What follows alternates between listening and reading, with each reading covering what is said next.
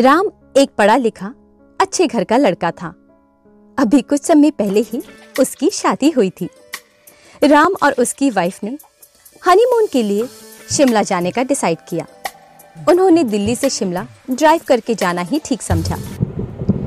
शिमला में एंट्री करते ही जोरों की बर्फ़, यानी स्नोफॉल शुरू हो गई। क्योंकि राम को स्नो में कार चलाने का एक्सपीरियंस नहीं था तो उन्होंने अपने फाइव स्टार होटल में जाने की बजाय रात वहीं पास में एक छोटे से होटल में बिताने का फैसला किया और सोचा, सुबह किसी की मदद लेंगे या फिर टैक्सी से शिमला घूमेंगे। अनफॉर्चुनेटली, जो होटल उन्हें मिला, वो बहुत ही बुरी हालत में था। क्योंकि उनके पास कोई हेल्प नहीं थी, इसलिए उन्हें मजबूरन वहाँ रुकना पड़ा।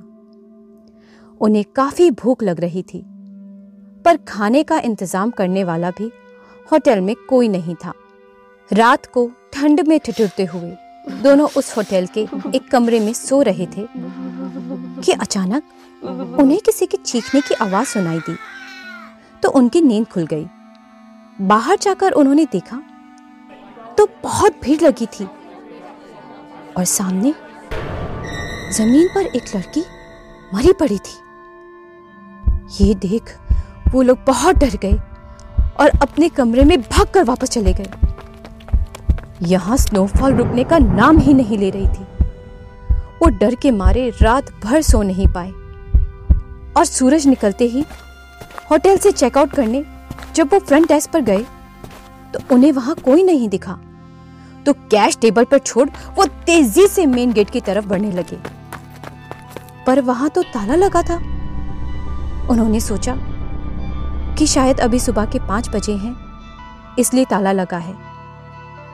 वो वापस अपने रूम पर चले गए और सात बजे फिर नीचे आए। और ताला देख ज़ोर ज़ोर से चिल्लाने लगे, कोई है? कोई है? कोई है?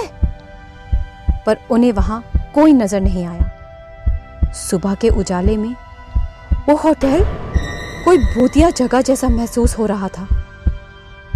भूख प्यास से उनकी हालत और बिगड़ने लगी। उन्होंने होटल के कमरों को खटखटाना शुरू कर दिया। पर कहीं से कोई आवाज़ नहीं आई। अब वो और भी ज़्यादा डर गए थे और ज़ोर ज़ोर से हेल्प के लिए चिल्लाने लगे। Help help help! फ़ोन का नेटवर्क भी नहीं आ रहा था। देखते ही देखते शाम हो गई। दोनों भूखे प्यासे थे। शरीर में कमज़ोरी की वजह से दोनों को नींद आ गई। कि अचानक से उन्हें एक चीख सुनाई थी उन्होंने कमरे से बाहर आकर देखा तो वही पिछली रात वाली लड़की वही ज़मीन पर मरी पड़ी हुई थी और लोगों की भीड़ वहाँ लगी थी। वो ज़ोर ज़ोर से, हेल्प हेल्प हेल्प कह कहकर पागलों की तरह इधर से उधर भागने लगे। और फिर हार थक के अपने कमरे में आकर सो गए। वो अब समझ गए थे कि अब वो यहाँ से कभी नहीं निकल पाएँगे। सात दिन बीत गए। वो हर रात यही चीख सुनते और हर रात वही सब होते देखते।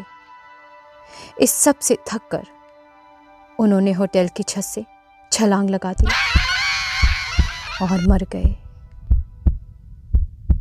कुछ दिनों बाद, वहाँ उस होटल में एक और नया कपल पहुँचता है। और वो भी रोज़ राम और उसकी वाइफ को छत से छलांग लगाते और मरते हुए देखते थे और वो दोनों भी ज़ोर ज़ोर से, हेल्प हेल्प हेल्प, चिल्लाते थे। पर उनकी हेल्प के लिए कोई नहीं आता था। कोई नहीं आता था। कोई नहीं आता था। तो दोस्तों, उम्मीद है आपको हमारी आज की कहानी Shimla don't call for help पसंद आई होगी। तो फिर दोस्तों, मिलते हैं अगली कहानी के साथ। तब तक take care and bye bye